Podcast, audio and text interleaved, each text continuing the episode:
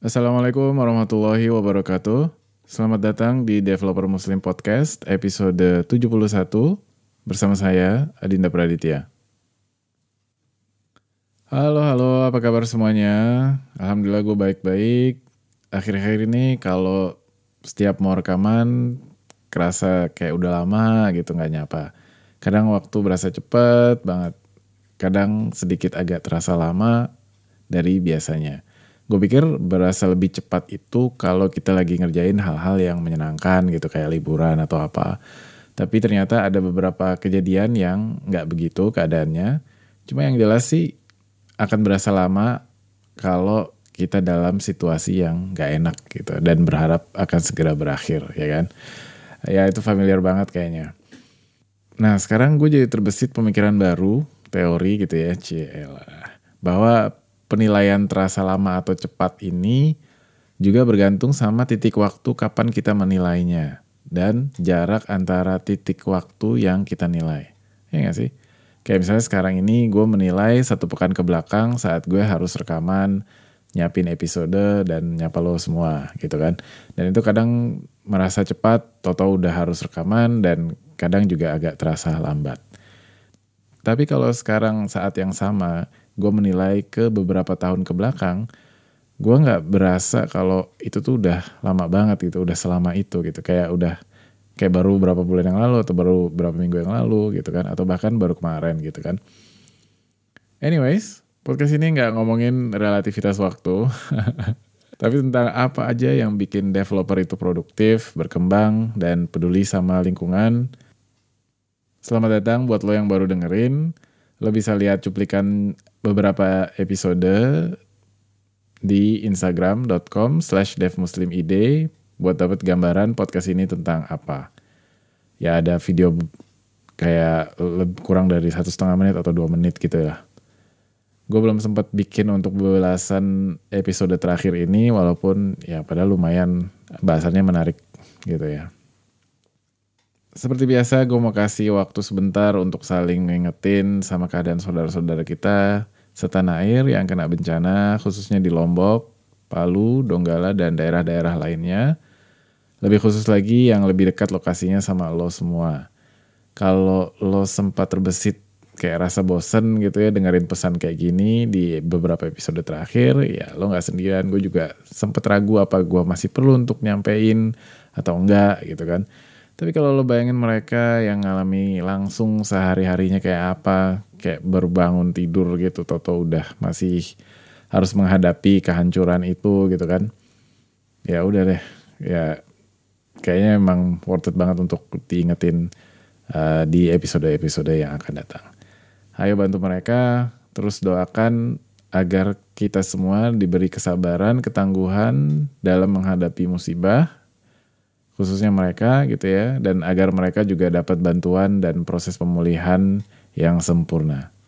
Amin. Ngomongin Sulawesi, tamu kita kali ini dari Makassar. Beliau membuat semacam software house sendiri dari kuliahnya, namanya Upana Studio. Beliau sangat aktif di berbagai macam komunitas, baik yang teknis maupun yang nggak berhubungan sama coding, kayak sosial gitu. Dan kelihatan dari pergaulannya, beliau ini orang yang rendah hati, senang nolong orang banyak, dan enak diajak ngobrol benar-benar. Gue bersyukur banget ketemu beliau di Web Unconf Indonesia akhir September lalu. Waktu itu secara nggak sengaja obrolan santai sama peserta lain dan mengarah ke cerita bahwa kampusnya udah mengganti bahan ajar PHP, pemrograman PHP dengan Node.js. Wah langsung banget deh tuh gue pengen tahu lebih banyak dan gue mengundang Rahmat Selamat ke podcast ini. Secara pribadi gue jarang banget nemu kejadian kayak gini, makanya gue kembangin topiknya ke yang lebih umum lagi, coba ambil esensinya dan muncullah topik peran komunitas di dunia pendidikan formal. Gue masukin rundownnya ke GitHub supaya membuka lo semua untuk nambah beberapa pertanyaan lain dan hal lain yang buat dibahas. Dan akhirnya gue seneng banget bisa mempersembahkan obrolan ini ke lo semua. Oh ya, kalau lo belum tahu, gue mulai mempublikasikan rundown kerangka atau agenda saat ngobrol wawancara sama narasumber. Tujuannya supaya lo bisa kasih masukan atau nitip pertanyaan atau bahasan untuk diskusi nanti. Itu ada di GitHub, lo bisa lihat aja apa yang ada di sana. Kunjungi bit.ly slash devmuslimrundown. Nanti gue masukin ke catatan episodenya. Baik, obrolannya seru banget. Nggak sekedar cerita gimana proses penggantian PHP ke Node.js, tapi lebih dari itu, banyak insights atau ide-ide menarik yang bisa kita terapkan dan sesuaikan dengan komunitas di daerah kita. Pokoknya seru banget dan langka banget. Makanya kita ngobrol lumayan lama, jadi hasilnya akan dibagi menjadi dua episode. Buat lo yang ya kali-kali menganggap agak-agak gimana gitu sama PHP sang pemrograman, gue mau kasih dis PHP. Maksudnya ya kayak disclaimer gitu, cuma ini dis pemberi harapan palsu. Apa sih? Ya artinya gue gak mau ngasih harapan palsu kalau obrolan ini kita akan merecehkan PHP sang pemrograman. ya mudah-mudahan ngerti ya maksudnya ya. Ya pokoknya gak ada yang tersinggung lah di obrolan kita. Oke, dengerin obrolan gue bareng Rahmat Selamat. Ini dia wawancaranya. Permisi, sebelum gue lanjutin, ada pesan-pesan sponsor dulu nih. Dengerin ya. Silakan Mas, diputar. Makasih buat waktunya. Sekarang dengerin lanjutannya yuk.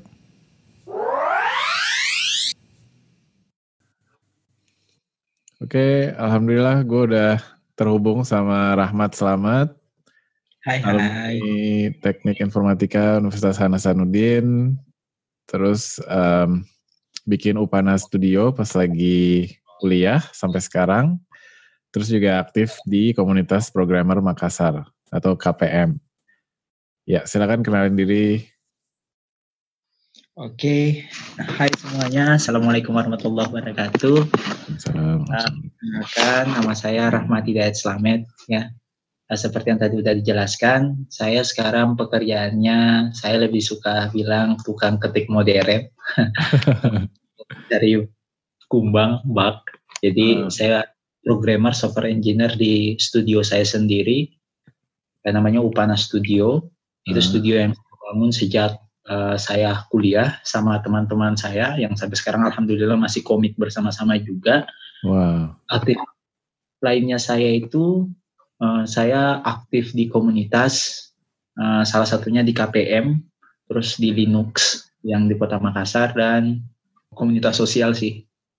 Selain itu uh, salah hmm. satunya komunitas kayak Helping Hand dan sebagainya kayak hmm. yang bergerak dunia sosial. Oke okay, oke okay. mantap mantap. Iya nih kayak karena kita mau ngomongin apa kayak peran komunitas di dunia pendidikan formal. Gue kasih ininya dulu apa namanya uh, latar belakangnya gitu waktu jadi waktu, gue ketemu Rahmat ini um, dia lagi cerita kalau misalnya dia tuh berhasil me, apa ya menyarankan uh, universitasnya itu untuk ganti PHP ke Node.js untuk mata kuliah apa ya itu? Itu web programming. Web programming, oke. Okay. Iya, jadi mungkin tapi kita bisa mundur sedikit gitu, bisa cerita mengenai komunitas programmer Makassar atau KPM. Pertama kali datang ke meetupnya gimana? Uh, jadi uh, saya, jadi jujur aja saya ini mahasiswa perantauan nih, yang dari semakin dari timur karena sekarang sekarang kan saya stay-nya di Makassar, tapi saya itu sebenarnya bukan asli Makassar, saya tulen dari Ambon Maluku. ya. Terus saya coba merantau setelah lulus dari dunia sekolah. Saya coba merantau di kota Makassar. Ya, kenapa di kota Makassar? Karena kalau kita di orang timur itu yang paling dianggap besar itu, yang paling dekat itu yang Makassar. Gitu. Hmm. Kalau kita nggak bisa stay di sana, nggak bisa stay di tempat lain lebih keras lagi itulah ceritanya. Hmm. Itu ya karena mungkin orang tua yang paling bisa mengizinkan yang cuma sampai situ.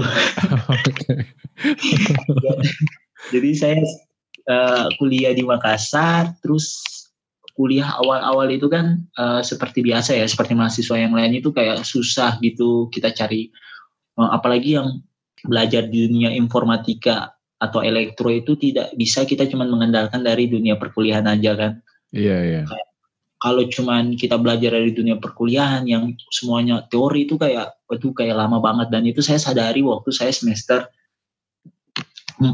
Saya semester 4 itu saya sadari bahwa kalau saya cuma belajarnya cuma dari kampus itu kayaknya udah bakalan bisa kayak di film-film. Pernah. Jadi dulu itu alasan saya pergi ke Makassar itu karena saya pernah nonton salah satu film hacker dari Kevin Mitnick itu salah satu security engineer juga.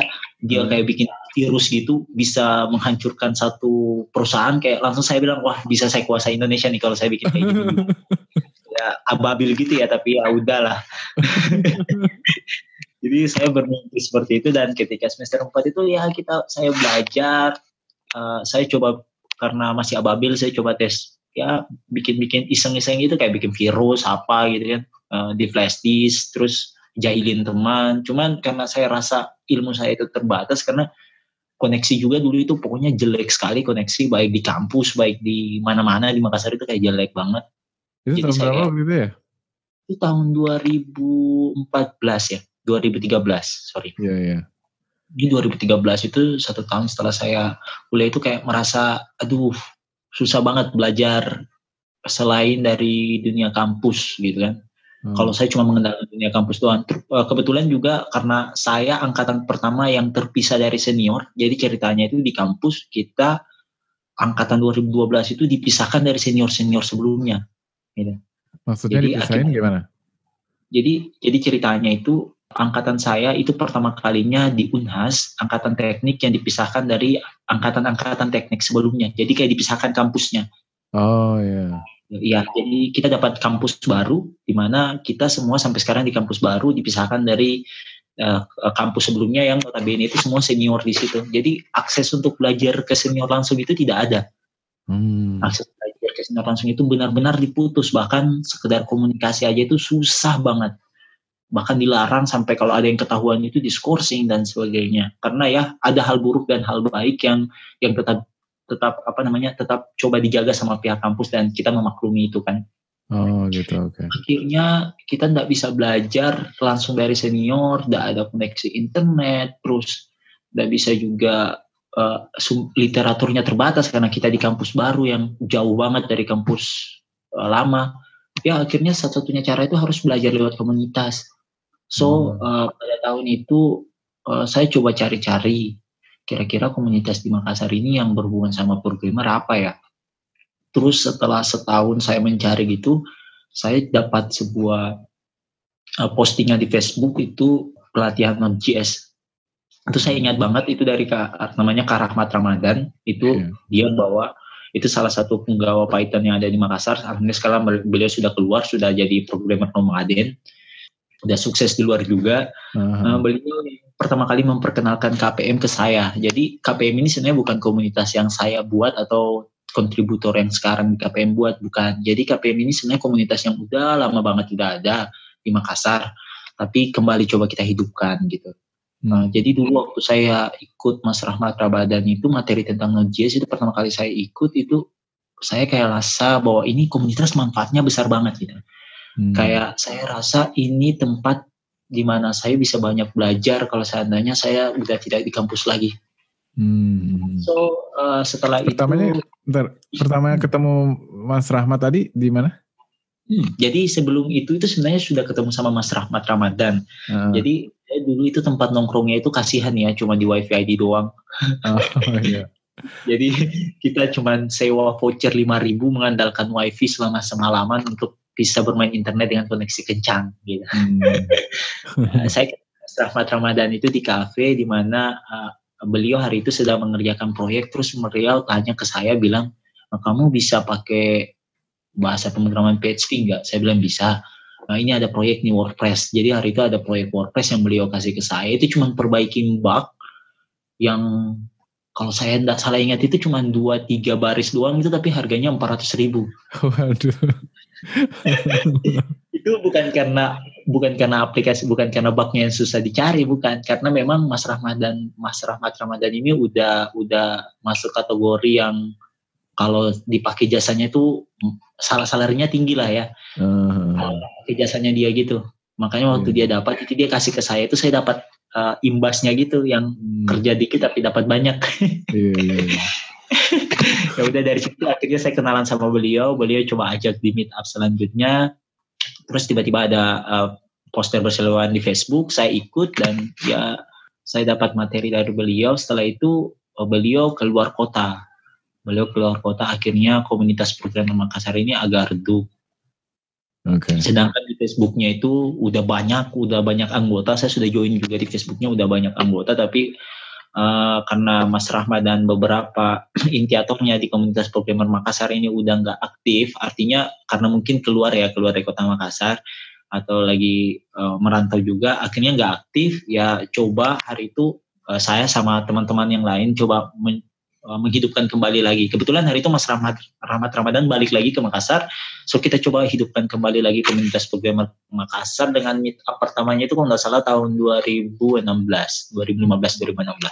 Yeah. Itu meet up pertamanya lagi setelah sekian lama meet upnya sudah tidak ada. Hmm, gitu sih.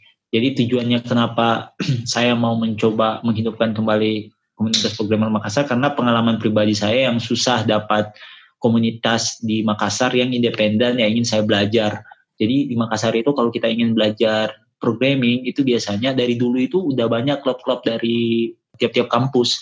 Tapi karena klubnya itu identik sama kampusnya, jadi kalau kita mau belajar ke tempatnya mereka itu harus kita kayak pergi ke kampusnya lagi, jadi membernya di sana gitu kan. Iya, iya, iya. Kayak butuh effort gitu dan ya karena tau lah ya karena beda kampus jadi agak ada ego-egonya gitu kan. Iya iya, jadi sungkan gitu ya. Jadi Iya, jadi kayak kayak kita ya betul Mas kayak apalagi kayak misalnya dari kampus Unas pindah ke kampus Timik atau dari dari seba, uh, apa namanya sebaliknya kan kayak ada rasa-rasa sungkan-sungkan gitu. Ya itu sih salah satu apa barrier yang bikin kita susah develop karena belum terlalu terbuka aksesnya gitu. Iya iya iya. Jadi itu yang melandasi kenapa saya sama teman-teman di Makassar sekarang coba mau coba lagi hidupkan KPM nih, yang komunitas programmer yang independen yang coba berdiri merangkul semua komunitas-komunitas, klub-klub dan penggiat-penggiat IT yang ada di Kota Makassar gitu mas. Hmm. Terus uh, kegiatannya gimana? Kegiatan di sana? Ya sekarang alhamdulillah ya alhamdulillah kemarin alhamdulillah kemarin kita baru aja bikin meet up sama WWWID uh, hmm. itu dari Mas ya itu buntut dari pertemuan kemarin saya akhirnya bisa ketemu sama Mas Aditya di conference kan web yeah, conference. Yeah, yeah. jadi follow upnya kita coba uh, bawa lagi ke teman-teman komunitas jadi yeah. di KPM sendiri itu kita punya kegiatan kebanyakan meet up jadi meet up-nya itu dulunya itu kita bikin, jadi sejak tahun 2016 itu kita punya meet up-nya udah beberapa, itu bisa dikunjungi di kpm.github.io. Uh -huh kita punya list-list meetup yang sudah pernah kita lakukan, materinya, slide-nya itu semua bisa diakses secara umum. Hmm. Apa materinya juga beragam. Jadi meetupnya kita itu biasanya offline. Uh, kita pakai tempat kayak di Dilo, di Makassar Digital Valley, kemudian yeah. di co-working space. Kemudian juga kita ada meetup-meetup kayak meetup online karena kebetulan kebanyakan resource kita itu yang sering mau berbicara itu ya udah di luar Makassar. So kita bikin beberapa kali itu meetupnya online kayak dari Mas Yohan, kemudian ada dari Om Arin ya dari Jakarta, kemudian dari yeah. Rahmat. Jadi meetupnya juga ada offline, ada online. Ya sisanya itu biasanya setelah meetup itu kita banyak diskusi bebas sih, diskusi hmm. bebas dan kita aktifnya itu selain di Facebook juga kan di Telegram. Di Facebook itu secara umum. Hmm. Makanya anggotanya di sana itu sekitar ya dua ribuan. Tapi kalau di Telegram itu cuma dua ratusan itu yang intens chat gitu. Oh, iya iya. Terus biasanya kalau meetup berapa ini, berapa rame, seberapa rame? Berapa rame ya? Alhamdulillah ya kalau kalau paling banyak itu yang pernah kita bikin itu sampai 30 pernah dapat. Hmm. Pokoknya sampai kita yang kontributor capek sendiri angkat meja itu. karena yeah. karena melebihi undangan sampai yeah. penyedia tempat kayak di luar hari itu kan uh, mereka sediain makanan gratis sampai sudah tidak sanggup sediain makanan gratis lagi karena terus yeah, kita yeah. sediain udah minum aja nih karena kalian datang tanpa diundang kan udah minum aja nih itu yang pernah datangnya sampai 30-an tapi ada juga yang datangnya ya cuman 10 cuman ya di bawah 10 hitung jari ada sih. Hmm. karena biasanya tergantung materi juga yang kita kasih. Materinya kadang kalau umum itu datang atau materi baru yang coba kita implementasi teknologi-teknologi terbaru itu biasanya rame. Tapi kalau yang spesifik itu kadang biasanya cuma beberapa orang atau beberapa komunitas biasanya kita undang juga kayak misalnya dari Indonesian Android kejar chapter Makassar kan uh. Nah, ya biasanya kalau kita bikin materi-materi yang umum tentang Android itu biasanya kita kolaborasi juga sama komunitas-komunitas yang sudah ada. Hmm. Ya bagus ya. Terus apa yang datang biasanya apa? Biasanya profesional atau uh, mahasiswa atau gimana? Ya, ini salah satu kegalauannya kita sih di KPM sebenarnya Mas. Hmm. Jadi sampai sekarang itu kita di KPM ini sebenarnya pengen belajar dari komunitas-komunitas yang lain juga bagaimana bisa memanage uh, orang-orang yang datang atau melaksanakan sebuah meet up. Karena uh, di KPM sendiri kita uh, kalau lihat dari seluruh meet up meet up yang pernah kita lakukan itu kadang kita belum bisa menar menargetkan ya uh, attendance yang hadir itu sesuai yang yang diinginkan gitu. Hmm. Kadang kadang kadang kadang tidak sesuai seperti contoh ada meetupnya kita yang pengen yang hadir itu di level misalnya intermediate gitu kan, intermediate yeah. ke atas. Tapi yeah. yang ternyata itu yang datang itu kebanyakan begini Mas, Allah Akbar. Jadi jadi yang datang itu kebanyakan begini akhirnya di meet up itu plongo-plongo Mas kita cuma lihat-lihat itu uh, apa namanya orangnya itu cuma lihat-lihat dari pematerinya jelaskan udah panjang lebar sampai mulutnya berbusa ya. Maka cuma ya perhatikan uh, mencoba mencoba memahami tapi karena mungkin belum sampai di tahap itu kan. Iya. Yeah. gitu. Yeah, yeah. jadi kebanyakan yang datang itu sebenarnya mahasiswa. Itu mahasiswa banyak banget ya Uh, tapi mulai belakangan ini kita mulai kolaborasi itu banyak. Alhamdulillah belakangan ini banyak yang datang itu udah dari kayak freelance yang yang apa namanya freelance atau dari software software house atau dari perusahaan-perusahaan uh, yang apa namanya yang biasa. Cuman ada divisi-divisi IT-nya itu perwakilannya biasanya ada datang gitu. Dari startup ada juga. Yeah, dari iya. dosen ada bahkan alhamdulillah kemarin karena kita berhasil undang salah satu uh, sering, sering sering ada salah satu dosen dari Unhas itu datang hmm. akhirnya beliau uh, coba coba bikin lagi meet up gitu kan yeah, uh, kan ya jadi kayak uh, beliau coba lagi undang dari teman-teman komunitas untuk memberikan meet up gitu hmm. jadi ada macam-macam sih tapi kebanyakan sih itu dari dari mahasiswa seperti biasa sih di komunitas-komunitas lain yeah. banyak yang pengen belajar. Iya, terus kalau biasanya yang ramai tuh kayak mungkin materinya kan kayak web atau misalnya cuma backend doang atau misalnya mobile gitu-gitu ya. Hmm, iya jadi hmm, di Makassar ini untuk spesifikasi yang sampai spesifik spesifik gimana itu sebenarnya belum terlalu ada ya Mas ya. Kayak contoh kalau saya kasih perbandingan di Jawa kan udah kayak ada komunitas React, komunitas UJS kan Mas ya, yeah, yeah. Larap dan sebagainya. Di Makassar itu dari pandangan saya itu masih masih umum banget kayak misalnya contoh dari PHP aja itu biasanya masih umum kayak misalnya komunitas PHP belum sampai kayak spesifik walaupun sekarang sebenarnya udah ada yeah. tapi kayak Laravel, kayak Code Igniters, kemudian kayak misalnya mobile juga itu, alhamdulillah sekarang yang paling spesifik itu sebenarnya mobile karena mobile kayak Android, Kotlin itu memang kan di Makassar itu udah program Indonesia Android kejar kan udah sampai beberapa batch kan. Iya. Yeah. Jadi untuk mobile kayak Android itu udah spesifik man dan memang udah ada rananya sendiri, udah ada kayak kamarnya sendiri untuk belajar itu. Oh. Tapi untuk yang lain kayak materi-materinya itu biasanya kita masih bawanya itu yang umum-umum. Kemudian kayak pengenalan atau teknologi-teknologi terbaru. Kayak misalnya contoh ada materi pernah di KPM kita bawa tentang perbandingan antara penggunaan kode igniter sama Laravel. Kemudian hmm. uh, ada materi yang pernah kita kasih kayak tentang pengenalan pengenalan teknologi terbaru kayak microservice menggunakan Docker, Kubernetes dan sebagainya. Yeah. Kemudian kayak menggunakan uh, website modern web kayak WWA itu pernah juga kita kasih. Yeah. Ya sebatas itu sih mas. Jadi uh, yang sampai spesifik spesifik gimana itu belum sebenarnya di kita. Hmm. Iya iya. Terus ya nanti mungkin bisa langsung ya masuk ke materinya itu gimana waktu ganti yang PHP itu ke Node.js itu gimana cerita cerita awalnya tuh gimana? ya jadi pengalaman pribadi saya jadi uh, bukan atas nama KPM sih sebenarnya cuma karena saya kebetulan salah satu mahasiswa dari Universitas Hasanuddin yang mungkin dilihat sama dosen sama teman-teman yang lain juga ada beberapa dari UNAS UNAS itu cukup aktif di komunitas gitu kan. Hmm. Saya dulu di Unhas, saya dulu di Unhas itu belajar menggunakan uh, kita dasarnya itu menggunakan C sama C++ untuk belajar konsep tentang algoritma, struktur data dan sebagainya. Okay. Terus yeah, yeah. Uh, berkembang menggunakan Java untuk desktop dan uh, Delphi. Terus untuk web itu ya pada umumnya populer PHP gitu kan. Hmm. Nah, uh, ketika saya lulus dan on demand yang ada di lapangan pekerjaan itu mulai menuju ke arah JavaScript, itu saya coba pernah uh, jadi berawal dari sebuah pertemuan hari itu di kampus saya masih ingat itu bersama dosen pembimbing saya dulu waktu saya lulus yeah. Iya. uh, kita diskusi mengenai bahwa wah kayaknya uh, di di dunia kampus ini harus di-upgrade gitu kan, harus di-upgrade ilmunya.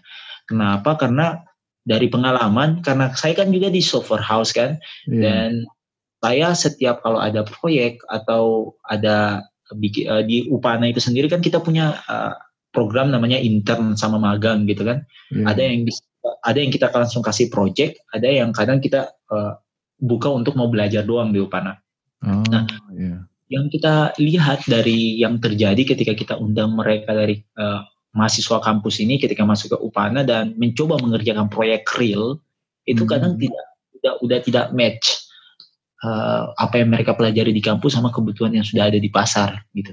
Yeah. Salah satu teknologi penggunaan teknologinya itu kayak penggunaan teknologi non JS atau JavaScript gitu kan, yeah. yang di mana di mana-mana itu udah udah di mana-mana udah pakai JavaScript bundle kan, bahkan ya seperti yang Mas tahu lah udah ada Vue.js, sudah ada React, bahkan sampai mobile pun sekalipun sudah bisa dibuat pakai JavaScript dan yang yeah. sekarang lagi panasnya kan lagi gitu gitu. Nah, uh, akibat dari hal-hal seperti ini saya pernah curhat ke salah satu dosen, saya bilang uh, kayaknya di kampus ini udah harus di-upgrade deh ilmunya. Soalnya kalau mahasiswa diteruskan dengan mengajarkan dengan kerangka belajar pakai pakai apa namanya bahasa pemrograman yang ya sebenarnya masih populer sampai sekarang tapi tidak mengikuti zaman tren yang ada sekarang takutnya nanti waktu mereka keluar itu mereka kayak belajar ulang lagi dari awal gitu yeah, jadi iya. kayak yeah.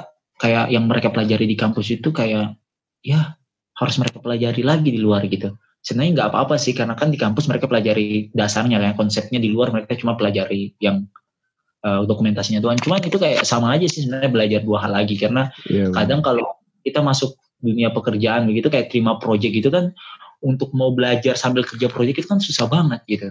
Hmm. Sambil belajar itu kayak susah banget gitu. Dan jadi saya coba curhat bagaimana kalau seandainya di kampus itu dasar untuk web program itu kita ubah gitu.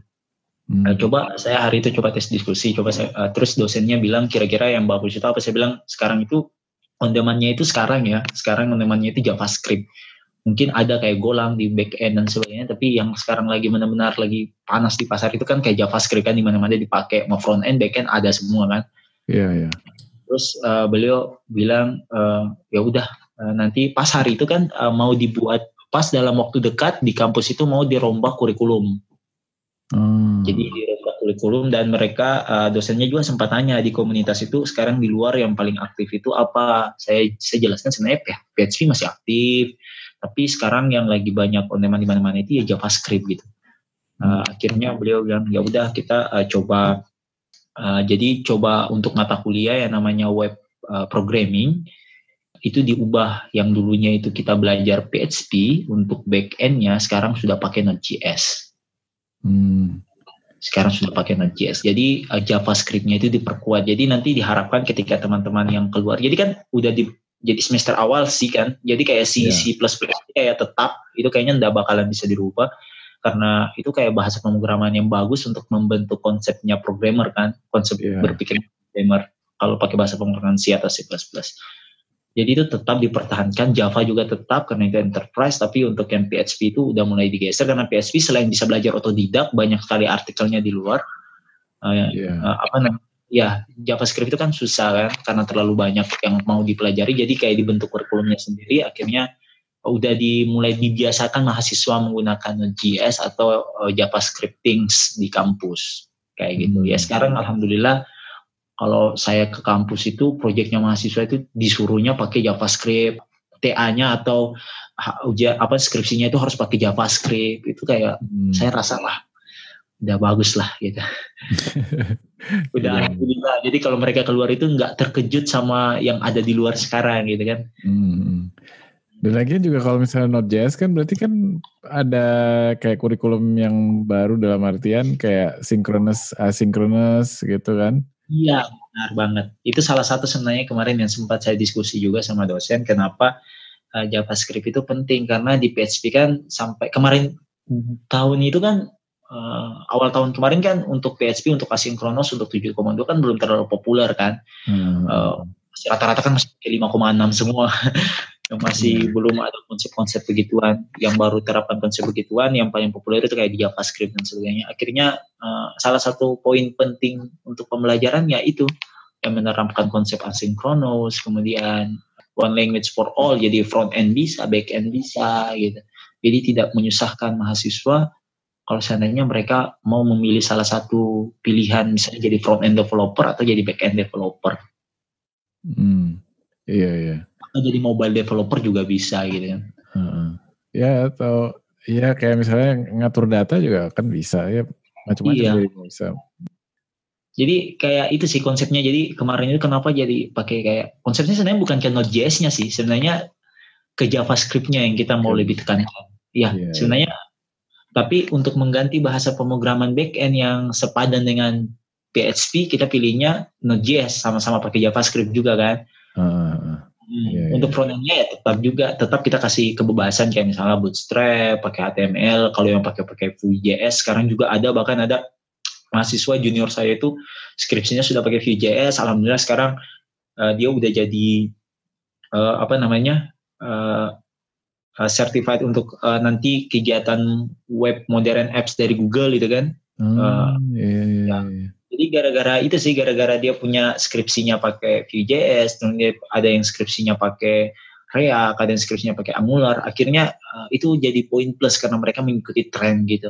Yeah, jadi yeah. bisa bersaing lah sama hmm. yang ada di pasaran sekarang. Iya. Yeah. Itu poin plus yang itu sih. Iya. Yeah. Karena uh, apa? Konsep JavaScript-nya kuat gitu ya. Jadi kalau mau pakai framework ini, pakai framework itu ya kan Angular ya atau yang lain udah siap gitu ya, udah kuat. Udah gitu. siap. Tinggal baca dokumentasi doang kan. iya, iya, iya. Jadi itu kenapa latar belakang kemarin sampai uh, kurikulumnya itu diubah untuk bagian ini. Kurikulumnya enggak sampai kayak dirubah gimana gimana kayak harus pakai JavaScript enggak, cuman di penerapannya itu udah udah benar-benar berubah. Hmm. Yeah. Bahkan website kampus sekarang itu kita uh, rata-rata uh, udah udah lari ke sana semua gitu. Yang kayak skripsi anak uh, skripsinya mahasiswa atau ada yang buat aplikasi itu udah mulai mengarah ke udah mulai dibentuk ke framework ini gitu hmm. supaya nanti seragam.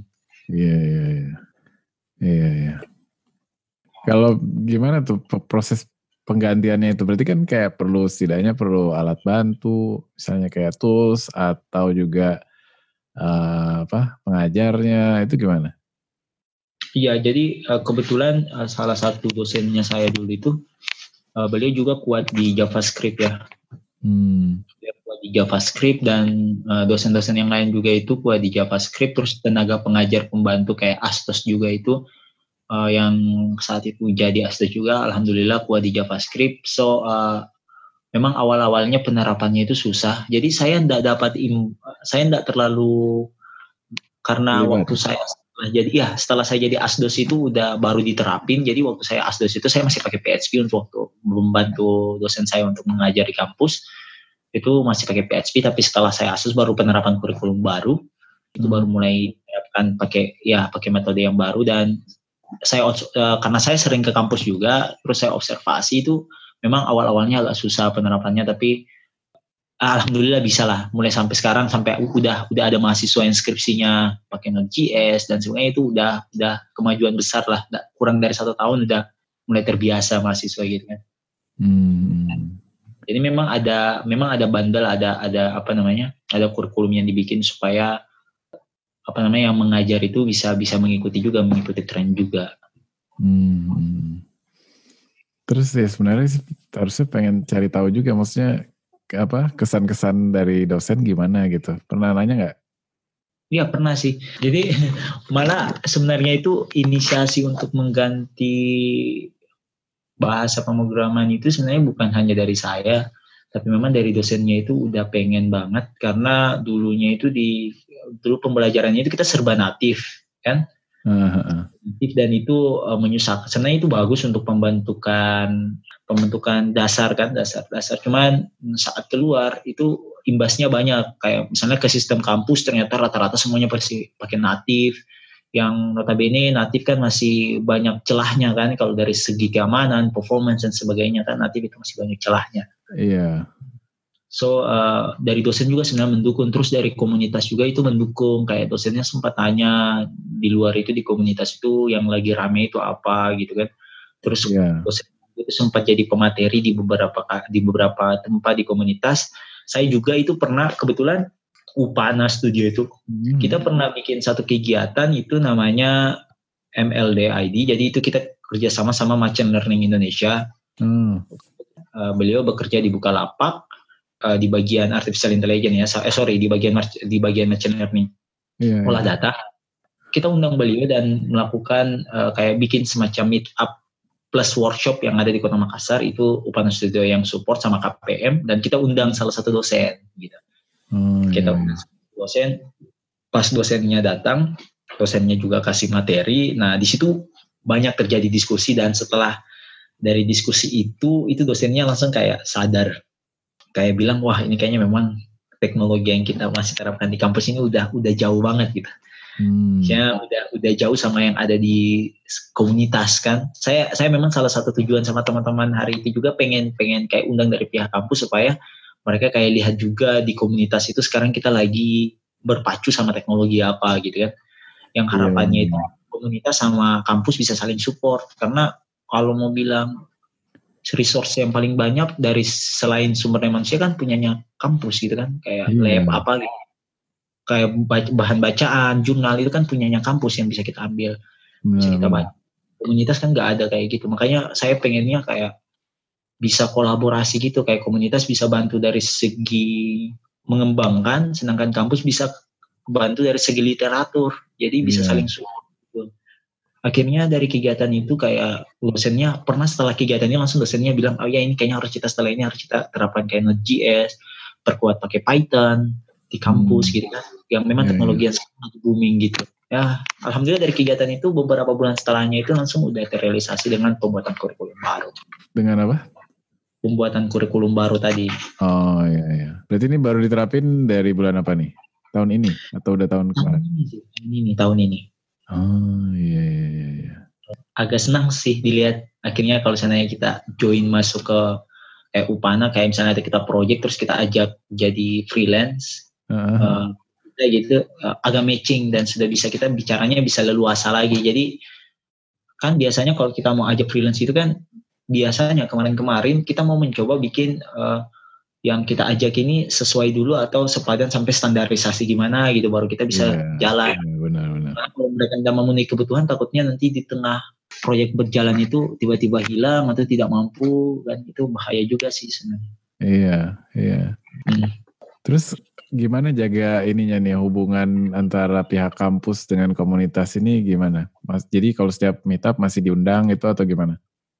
Iya, jadi sekarang dari dari komunitas sendiri itu di komunitas udah banyak dosen-dosen yang join uh, asdos-asdos juga banyak yang saya kenal yang mengajari kampus-kampus juga ada dalam komunitas so uh, kalau setiap bikin kegiatan kayak yang pernah saya cerita tadi ada salah satu orang di salah satu kampus di universitas yang ada di Makassar itu uh, dia juga join dan aktif di komunitas akhirnya ketika setiap bikin kegiatan dia hadir dia dapat kayak semacam networking untuk dapat materi yang akhirnya dia bikin di kampusnya dan dia hmm. undang Nah, hmm. jadi diinisiasi oleh dosen di kampusnya itu kayak rasa gimana ya kayak ada manfaatnya gitu. Iya iya iya. Bisa kita apa namanya ada kampus yang mau undang pemateri dari komunitas untuk bisa sampaikan insight gitu kan. Iya, Akhirnya iya. lahan mulai matching antara komunitas sama dunia pendidikan gitu. Iya, itu langka banget itu kan? Iya, langka banget. Sebenarnya iya. ini tujuan tujuan saya uh, jadi uh, saya dapat ilmu ini sebenarnya betapa pentingnya kampus dan komunitas kolaborasi ini ketika dulu saya pergi ke San Francisco kan. Uh. Saya dapat uh, salah satu materi saya itu uh, mengenai kenapa sampai San Francisco atau kayak uh, Silicon Valley itu bisa sebesar itu. Jadi saya kayak selama beberapa uh, selama dua minggu itu di inkubator namanya Global Silicon Valley.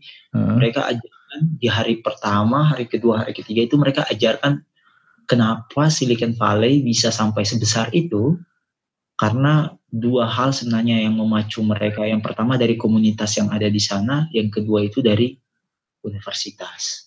Hmm, Jadi iya. Stanford, Stanford, UC Berkeley itu kenapa sampai bisa bikin SF berkembang sepesat itu dan jadi mecca of teknologi di dunia ya karena kampusnya itu kayak Stanford dan UC Berkeley Eh, California University semua support gitu. Komunitas hmm. yang ada di sana juga itu terbuka akhirnya uh, jalur informasi kayak kita mengakses literatur uh, literaturnya bisa. Kemudian salah satu kan salah satu cara yang paling cepat untuk mengembangkan teknologi itu ketika teknologi itu dilepas ke komunitas kan hmm. untuk dikembangkan secara bersama-sama oleh banyak orang.